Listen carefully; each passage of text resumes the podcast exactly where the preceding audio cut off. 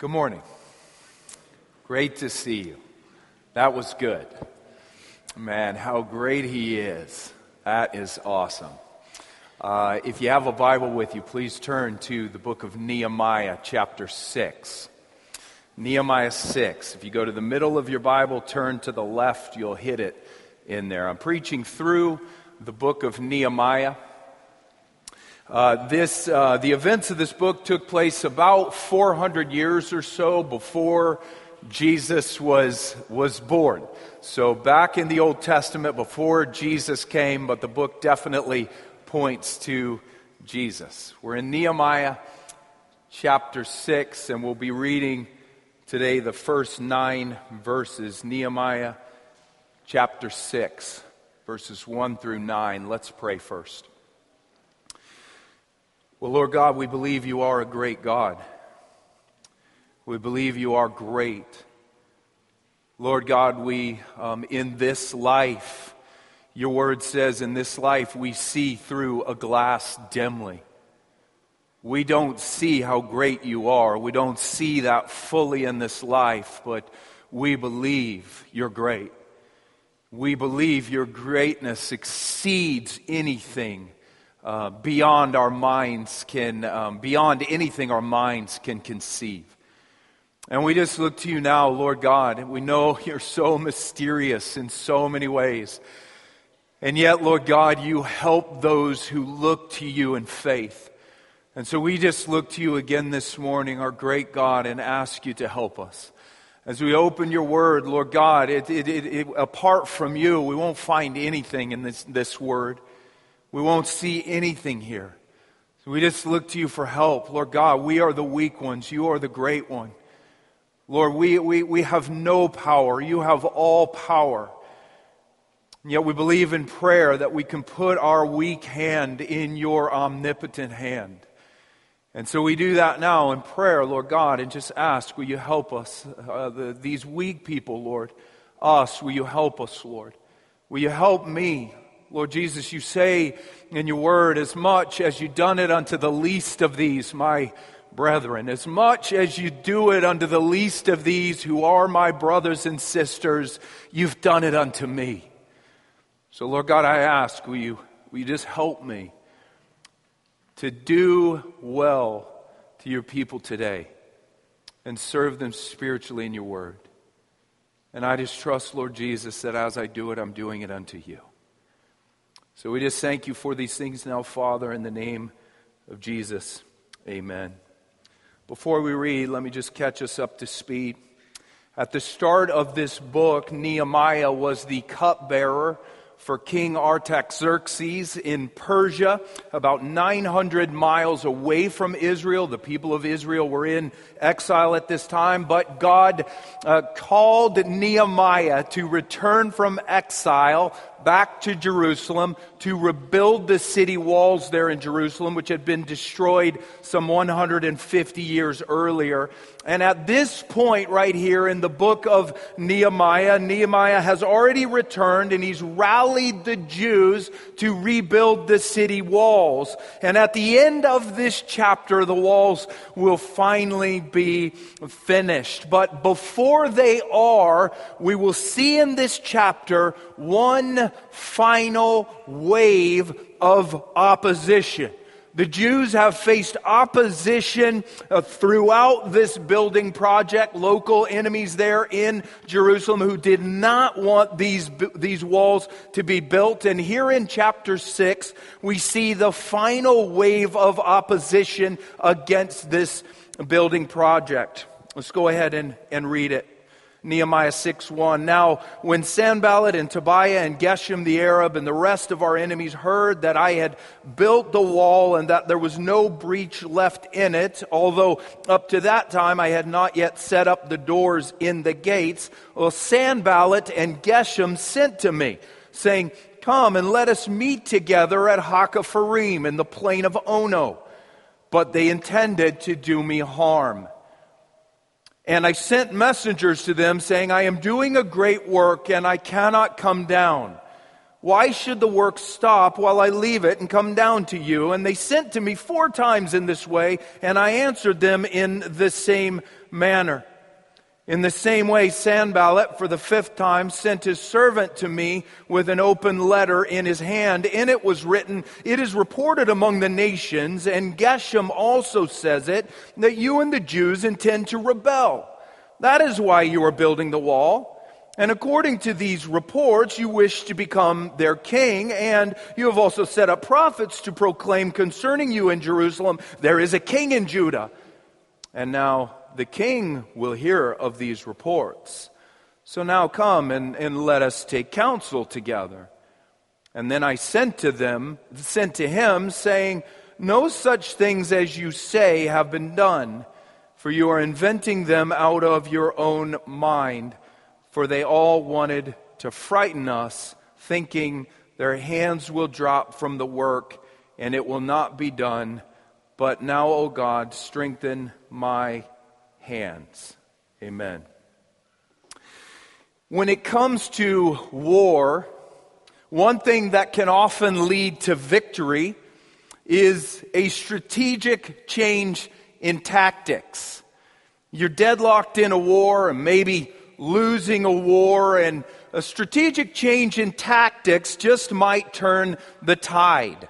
In the Revolutionary War, the colonial soldiers were, were really getting crushed by the English redcoats when they just stood toe to toe with them in those traditional firing lines and traded musket shots with the redcoats. But as soon as the colonial soldiers changed tactics, and actually began to fire from behind the rocks and the trees, well, the tide turned.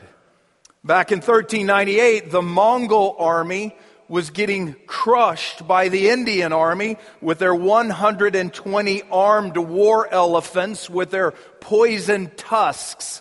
But the Mongol army then changed tactics. They loaded their camels with hay and set them on fire. And the flaming camels spooked the armored war elephants so badly that they turned and trampled their own Indian army. And the enemies here in this book, well, they have now changed tactics. Up to this point in the book, the enemies that we've seen here, man, they have tried just about everything to stop the Jews from building these walls. They've, they've tried taunts and threats and, and ridicule. And the attack up to now has been more of a kind of a full on frontal assault against all of the Jewish builders, but now the enemies have just changed tactics. Now it's no longer a full on frontal assault against all of the Jewish builders. Now it's just a very subtle attack against Nehemiah himself. Jim Boice says that just as a defense in football might try to injure the opposing quarterback, or as soldiers at war might try to shoot the opposing officer, these enemies now take direct aim at Nehemiah, the leader of God's people. The enemies in this passage, they use two very subtle strategies against Nehemiah, and the first strategy here is deception. They try to deceive Nehemiah and lure him away from this building project. Nehemiah talks there in verse 1 about three enemies. We've already seen Sanballat and Tobiah several times in this book. They're always together. The evil twins in this book, Dr. Evil and Mini Me.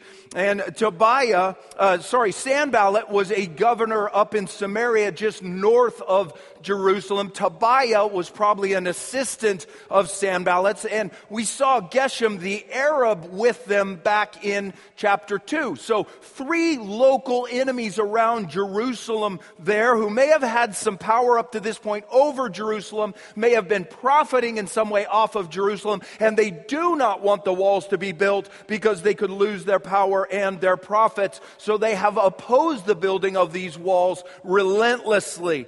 And verse 1 says that these enemies now heard that the walls had been built. So they are now up to some 20 feet high. I just read this morning that President Trump wants to build a 30 foot high wall uh, between the U.S. and Mexico. And, and, and, and these, these people here, the Jews, have now built a 20 foot high or so wall uh, around the city. The only thing left for Nehemiah to do here is to now set the massive doors in the gates and the city will be fully enclosed. So this, as far as these enemies concerned, is the 11th hour. This is crunch time. They either stop the building of these walls right now or the only future option they will have is to besiege a fully fortified city, which they do not want to do. So, desperate now to stop this building, they change tactics one final time and take direct aim at Nehemiah. Verse 2 says that Sanballat and Geshem now sent to Nehemiah, saying, Come and let us meet together at Hakkephirim in the plain of Ono. They probably sent a letter to Nehemiah. They actually contact Nehemiah in this passage five different times. And verse 5 says that they sent to him the fifth time with a servant and a letter. And they probably did that all five times. Five letters to Nehemiah here. All these guys, including Nehemiah, they were all sort of rulers in their areas, leaders in their respective provinces. And there was this uh, diplomatic protocol back then. If you wanted to contact foreign powers, you sent them a letter.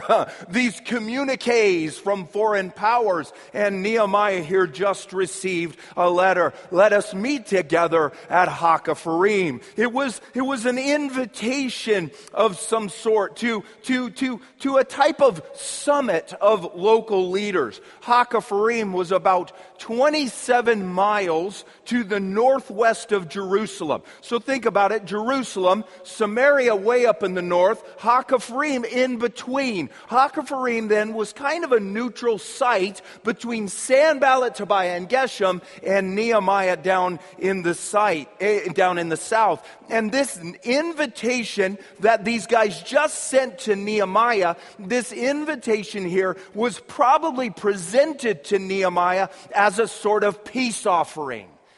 It was probably presented to Nehemiah as if they were extending a sort of olive branch of peace to him. Nehemiah, we've been opposed to the building of your walls. Yes, we have, but, but you have obviously succeeded in, in spite of us, and then there's no use continuing our opposition for, for better or worse. We will be neighbors, so, so let's be friends, Nehemiah. What, what we need now is a summit of local leaders. We, we need to talk. And J.I. Packer calls this a courteous, even honeyed invitation to attend a top level consultation on neutral ground. A honeyed, sweet invitation to Nehemiah. But Nehemiah here, he smells the proverbial rat. He knows that something is up here, says at the end of verse 2, but they intended to do me harm.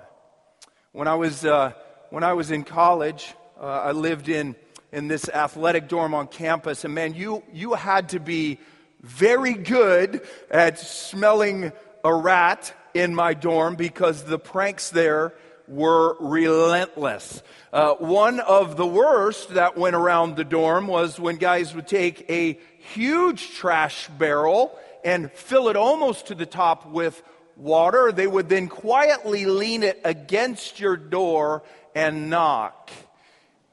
And when you opened the door wide, the barrel would slam to the ground and gallons of water would flood your carpeted room, which would then stink for months.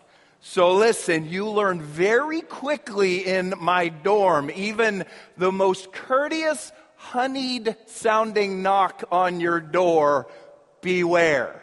And Nehemiah here just received a very courteous knock, this invitation, but he knows these guys intend to harm him.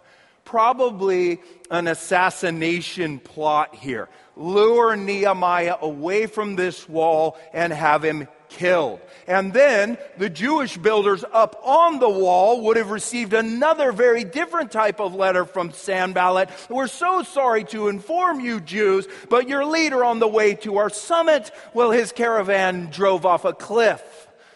Condolences. But Nehemiah sniffs it out. Jesus says in Matthew 10 16, we should be innocent as doves and yet wise as serpents. And Nehemiah here was wise as a serpent. And he declines the invitation politely, because it's a political issue, a very politically correct answer here, I think, and yet also a very firm answer. If you look at verse 3, he writes back, and I sent messengers to them saying, I am doing a great work and I cannot come down. Why should the work stop while I leave it and come down to you? And they sent to me four times in this way.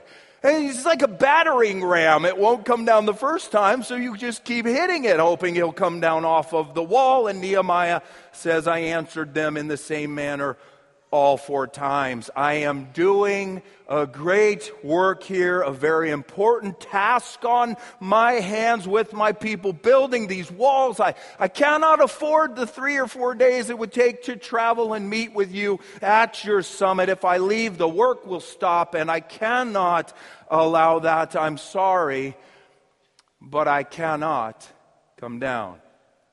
So, this very, very subtle strategy of deception against Nehemiah now aimed directly at him. And then the primary goal behind all of these letters, this deception, is very simple stop the building. Stop the building. Stop the building. Stop the building. Lure Nehemiah off the wall and kill him. You, you, you maim the quarterback. You, you shoot the commanding officer. And, and by taking out the leader, you stop the building. And this, this, subtle attack of deception against Nehemiah here, it didn't ultimately come from just these men here, but from Satan. Satan hates God. And he hates every genuine work of God. Satan knows here that God has called Nehemiah to build these walls, and Satan does not want the walls to be built. So Satan and the powers of darkness, unseen, are stirring up these flesh and blood enemies to plot this assassination. Kill Nehemiah and stop the building. The whole thing was ultimately fueled by hell. But Nehemiah won't take the bait by the grace of God, and he just continues to build. So, the enemies then alter their strategy just a bit. First, the deception, and the second subtle strategy here intimidation. If they can't deceive him off the wall, they'll try to intimidate him off the wall. And Sanballat now sends a fifth letter to Nehemiah, but this time it's not just an invitation to meet. If you look again at verse 6, in this fifth letter it was written, It is reported among the nations, Nehemiah, and Geshem, my buddy here, also says it, that you and the Jews intend to rebel. That's why you're building the wall. And according to these reports that are going around the nations, Nehemiah, you wish to become their king here, and you've also set up prophets here to proclaim concerning you in Jerusalem there's a king in Judah. And now the king will hear of these reports. So come now and let us take counsel together. You think of Jerusalem this time this time in history, Jerusalem was still under Persian control. It was still owned basically by King Artaxerxes, the one who initially allowed Nehemiah to go back to rebuild the walls. And the plan, of course, was that even after the walls were built, it would still be owned by Persia. And man, if King Artaxerxes now hears that the Jews are rebuilding to rebel, to revolt against Persia, well, he'll put a stop to the building immediately. He had already done that. He did that some 20 years earlier in the book of Ezra. This very king, Artaxerxes, 20 years earlier, book of Ezra, he said that the Jews could go back and rebuild those very walls. But once they started rebuilding, the enemies of the Jews rose up. They told the king that the Jews were rebuilding in order to rebel, and King Artaxerxes stopped the building project. And if the king now hears that the Jews under Nehemiah are building in order to rebel, well, he will stop it again and probably remove Nehemiah's head. And Sanballat, Sanballat now tells Nehemiah that reports are circulating out there among the nations, he says that the Jews are planning to rebel. People everywhere, Nehemiah saying that you're calling yourself the king in Jerusalem and you're setting up prophets who are proclaiming you to be the king. Now, listen, Nehemiah hasn't done any of this. He didn't call himself the king. He hadn't set up any prophets to say that he was a king. The Jews were not planning to rebel against Persia. But Sanballat now says to Nehemiah that the reports are circulating. And listen, Nehemiah probably doesn't know if that's true or not. This guy's been on the wall building now for days. He doesn't know what's going on out there. This guy's been working hard and and Sanballat now, man, you think of this, you look at it, he's now kind of presenting himself as a type of friend to Nehemiah, offering to help him in some way. Listen, Nehemiah, people are saying things about you. And listen, buddy, it's just a matter of time before these rumors make it back to the king in Persia. Your life is in, in grave danger. Listen, Nehemiah, I know that king. I can help you with these rumors. Come, come down from the wall, Nehemiah, and let's, let's talk. he says, Let us, Nehemiah, take counsel together. Let's talk about this problem, this issue. And the primary goal here, once again, in the second part with this fifth letter, stop the building. Stop the building. Lure Nehemiah off the wall, kill him, maim the quarterback, shoot the commanding officer, and by taking out the leader, you stop the building. And once again, it's ultimately coming from the powers of darkness. Satan is extremely crafty in the way he can alter his schemes to get what he wants. And if he can't get Nehemiah, um, Nehemiah off the wall by deception, well, now he's going to try to get Nehemiah off the wall by frightening him with intimidation.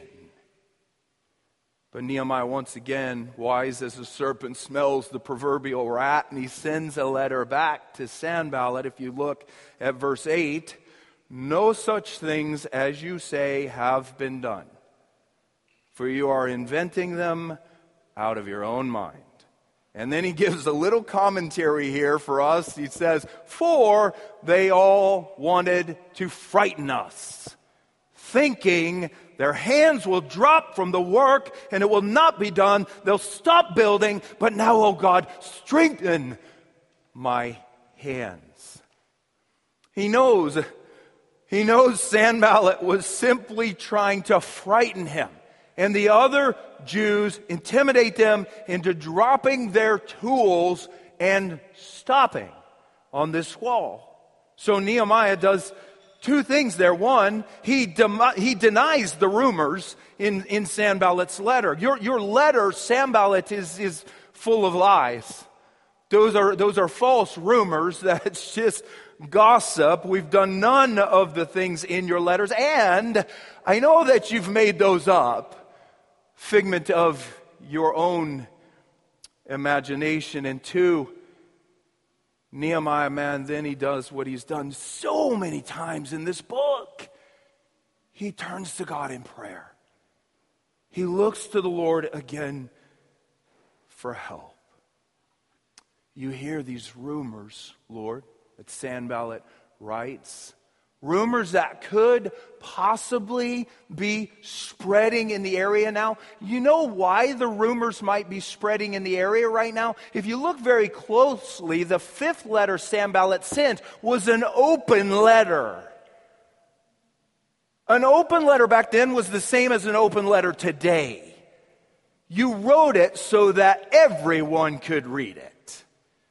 If you write an open letter today, you write it to somebody and then you put it on the internet so everybody could read it. So even if the rumors weren't circulating before Sanballat wrote the letter, now they very well might be.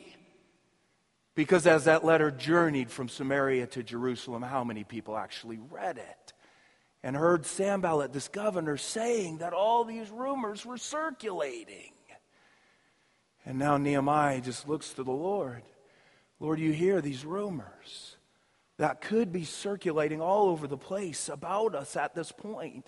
Lord, you hear what our enemies are trying to do to frighten and intimidate us to stop this good work here. Help us now, God. Help us, Lord God. We cannot stop the rumors. I can't stop them. Lord, we cannot defeat these enemies. Help us Help us, Lord God. We commit ourselves to you. Don't let us run away in fear. Don't let us, don't let these people drop their tools and quit building. Oh God, oh God, strengthen our hands now, Nehemiah says, to stay on this wall and continue to build. God, help us. You're our fortress. You're our refuge. You're our strength. You're our strong tower, Lord God, against our enemies. Defend us now, God. Strengthen the people. Strengthen our hands to stay on the wall and build. Praying, just lifting it up to God. Joseph, Joseph Scriven's famous hymn, Have we trials and temptations? Is there trouble anywhere? We should never be discouraged. Take it to the Lord in prayer. Do you pray? Do you? Do you pray? Do you really pray? Not just say that you pray, but do you pray?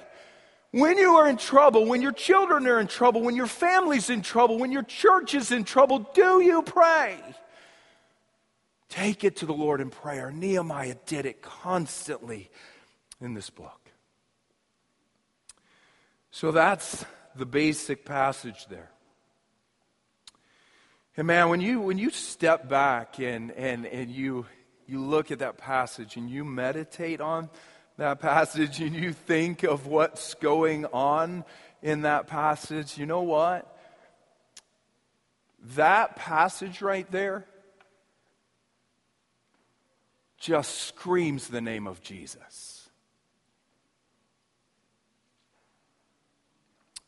Just screams the name of Jesus. As I've mentioned before, this man Nehemiah, he was a small foreshadowing, he was a small picture of Christ who would come some 400 years after him. And that passage right there, man, it just screams the name of Jesus. I want you, please, just listen to these words again and see if this reminds you of something in the life of Christ. You ready? Nehemiah says to Sanballat in verse 3 I am doing a great work, and I cannot come down. I am doing a great work, and I cannot come down. Now, that right there, that's a picture of the cross. That is a small foreshadowing of Jesus Christ on the cross. You know, that, that, that entire passage there. It, it foreshadows or it, it prefigures the life and death of Jesus. Nehemiah here, he was building something, this, this earthly Jerusalem, and Jesus also came to build. Jesus came to build what the Bible calls a heavenly Jerusalem. Jesus came to build his church. He came to bring sinners like you and me into his spiritual family. He came to, to build us up into his glorious, eternal, universal church body, the bride of Christ. And Jesus, when he came to build his church, man, well, Jesus, like Nehemiah, Jesus was opposed fervently from the very moment that Jesus Christ was born, Satan did everything he could to keep Jesus from building his church. All kinds of satanic strategies that the powers of darkness came up with to keep Jesus from living a perfect life and from dying a sinless death for sinners. The, the powers of darkness changing their tactics a billion different times with Jesus in an attempt to keep him from building. At times, the powers of darkness stirring up flesh and blood human beings to attack Jesus. And at other times, Satan just attacking Jesus directly. So much satanic opposition in the life of Christ to keep him from living a sinless life and from dying, a, dying um, an innocent death for sinners on the cross. Satanic opposition to keep Jesus from building. You could just think of the opposition that came against Christ. Herod killing babies when Jesus was first born. A satanic attempt to kill Christ. Satan then attempted, Satan then tempting Jesus directly in the wilderness. A satanic attempt to get Christ to sin. The people in Christ's own hometown trying to throw him off a cliff. The religious leaders testing Christ constantly. Politically charged riddles, an attempt to trap Christ. Satan tormenting Christ directly in the Garden of Eden or the Garden of Gethsemane. Pilate then, Pilate, Roman soldiers, Jewish religious leaders beating Christ without mercy, scourging, spitting, mocking, an attempt to get Christ to curse God. The powers of darkness opposing Christ relentlessly in his life on this earth. All kinds of strategies to keep him from living a sinless life and from dying a perfect death for sinners like you and me. All kinds of strategies to keep Jesus from building his church. But Jesus made it to the cross. As a sinless man, the the, the sinless God man. There he is on the cross. And then, you know what? In his final hours, in his final hours, they're dying a sacrificial death for sinners. In that 11th hour, Jesus just about ready to finish the crucial piece of his building project, his death and resurrection. Right then, at that time, the powers of darkness in desperation changed their tactics one final time. And they stirred up flesh and blood around Jesus dying on the cross to call out to Jesus and lure him to come off the cross. And here it is Matthew 27 39. And those who passed by derided Jesus they derided him, wagging their heads and saying, You who would destroy the temple and rebuild it in three days, save yourself. If you are the Son of God, come down from that cross. So also the chief priests with the scribes and elders mocked him, saying, He saved others, he cannot save himself. He's the king of Israel. Let him come down now from the cross, and we will believe in him. And man, you know, you know what Jesus did right then? These people calling out to him. You know what Jesus essentially said at that moment, dying on the cross? Verse 3 I am doing a great work. And I cannot, I will not come down. And Jesus then, Jesus then, just like Nehemiah, what did he do? He turned to the Father in prayer. Father, in your hands I commit my spirit. Oh God, strengthen my hands now. Strengthen my hands now so that I might stay on this cross and continue to build my church. Turn to God in prayer. You know why Jesus did all that? Here it is. Because Jesus, like Nehemiah, Jesus was a cupbearer. Nehemiah carried a cup full of wine.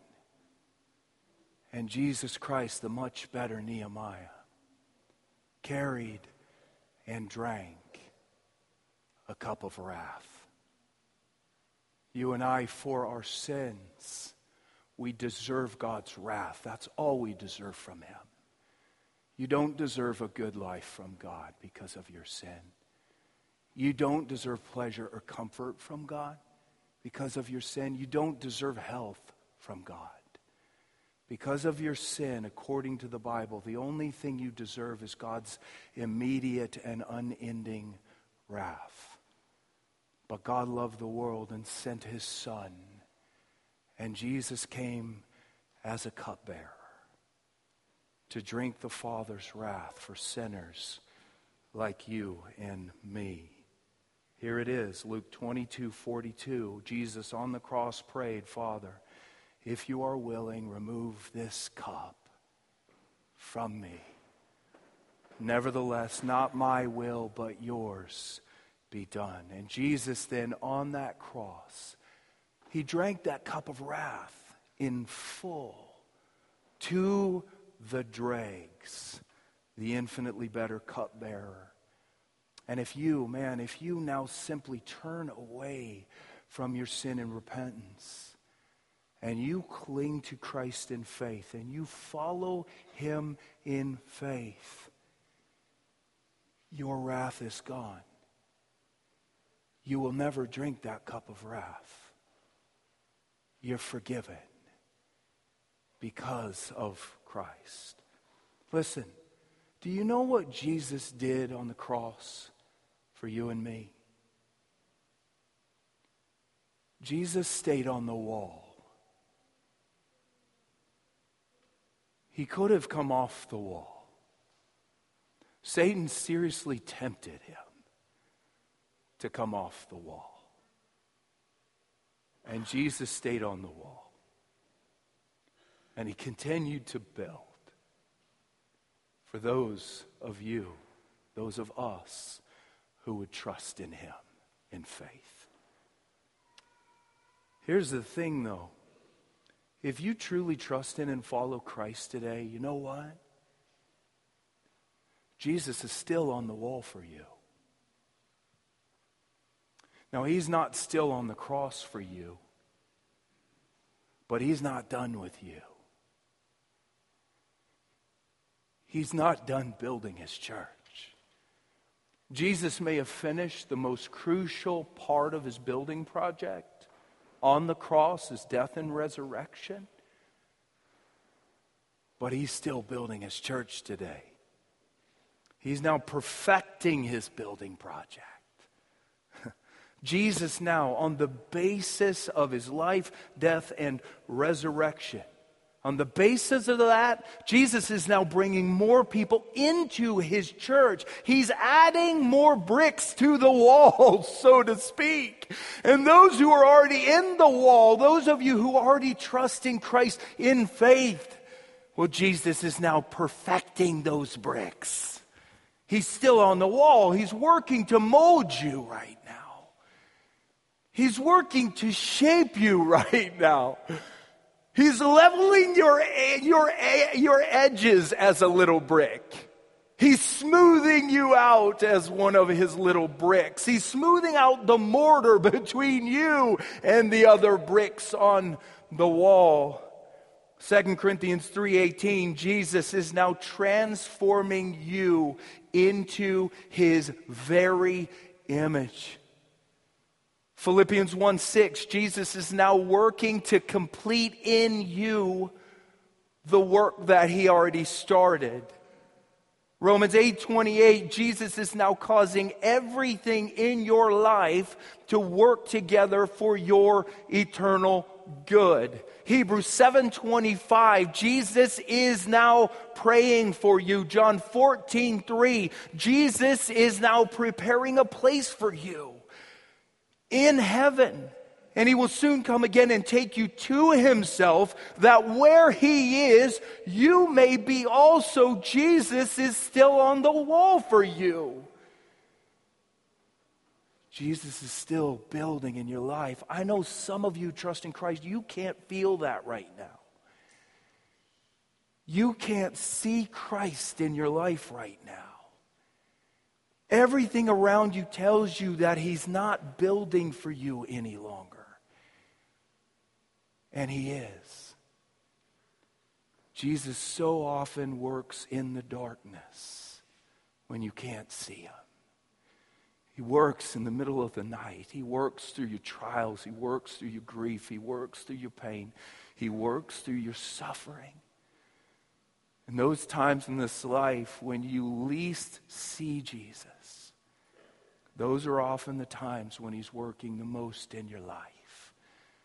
And you just have to trust it. If you believe in Jesus today, Jesus is still on the wall for you. He's still building. And He won't ever come off of the wall in your life. Ever. No matter what Satan throws against him.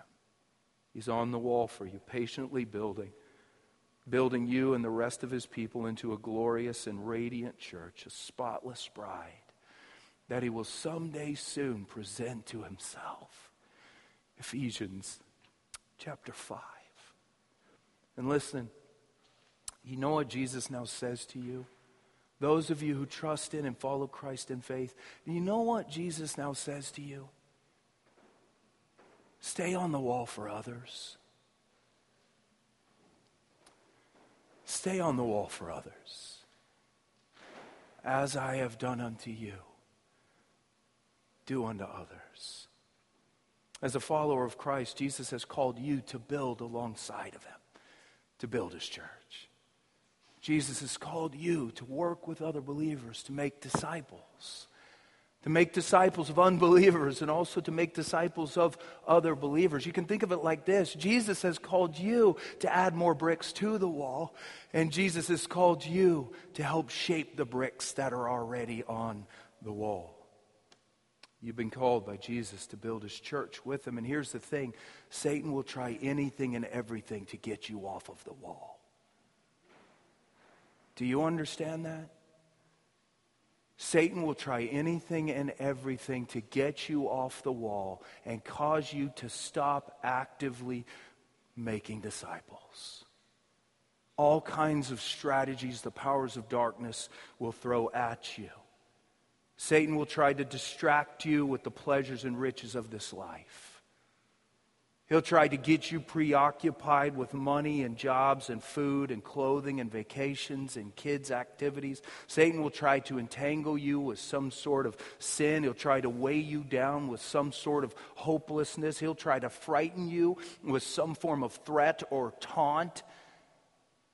He'll try to use good people at times. He'll try to use other believers in your life to get you to stop actively building other believers to distract you, criticize you, dishearten you, Satan stirring up flesh and blood to cause you to drop your tools and quit. And man, I think Jesus, right here in this passage today, I think he would say this stay on the wall. Stay on the wall. Stay on the wall. Don't quit. Stay on the wall with your children. Stay on the wall. Keep discipling them. Keep raising them up in the discipline and instruction of the Lord. Stay on the wall with your children. You may not see fruit now, but in due season you will if you do not quit. Galatians chapter 6. Stay on the wall with your kids. Stay on the wall with your spouse. Praying for your spouse, loving your spouse, serving your spouse as Christ does for you. Stay, stay on the wall for, you, for your believing brothers and sisters. Walk through conflict with them. Pray for them. Encourage them. Strengthen them. Correct them when necessary in love. Stay on the wall for, for your unbelieving neighbors your unbelieving coworkers, your, your unbelieving friends. Keep praying for them. Keep serving them. Keep loving them as Christ does for you. Stay on the wall. It's okay to rest at times. And there's some of you, you may be tired right now. It's okay to sit down on the scaffold and rest. Jesus rested at times, times of solitude away so he could pray and rest. It's okay to sit down and rest in the arms of Jesus. Just don't quit. Don't quit building. Jesus in Matthew 11, when he offers you, when he says, Come to me and I'll give you rest, he says in there, My yoke is easy and my burden is light. So you're still laboring. It's just a rested labor. You're resting in prayer, you're resting in, in his strength, and you're doing only that which he asks you to do. Man, Christ stays on the wall for us. May Jesus help you to stay on the wall for others. And when Satan tempts you, to leave the wall. I pray Jesus would help you to respond with these words I am doing a good work, and I cannot, I will not come down. Father, we thank you. We thank you for Christ who doesn't quit. Doesn't quit on us, didn't quit on the cross, doesn't quit on us now. Thank you, Jesus that you are working in our lives, that you love your people. And even when we can't see you, you're there, you're working, you care for us deeply. We thank you, Jesus, for these things. Lord, we need your help. Lord Jesus, so badly in so many ways, in so many areas. Help us, Jesus. Help us, Jesus. The enemy lures us so many times. We need your help, Jesus. Help us in light of what you are doing for us. Will you, will you help us? Will you empower us to turn and do it for others, Lord God? Will you help us? You stay on the wall for us. Will you help us now to stay on the wall for others? We thank you for it. In your name, Jesus, amen.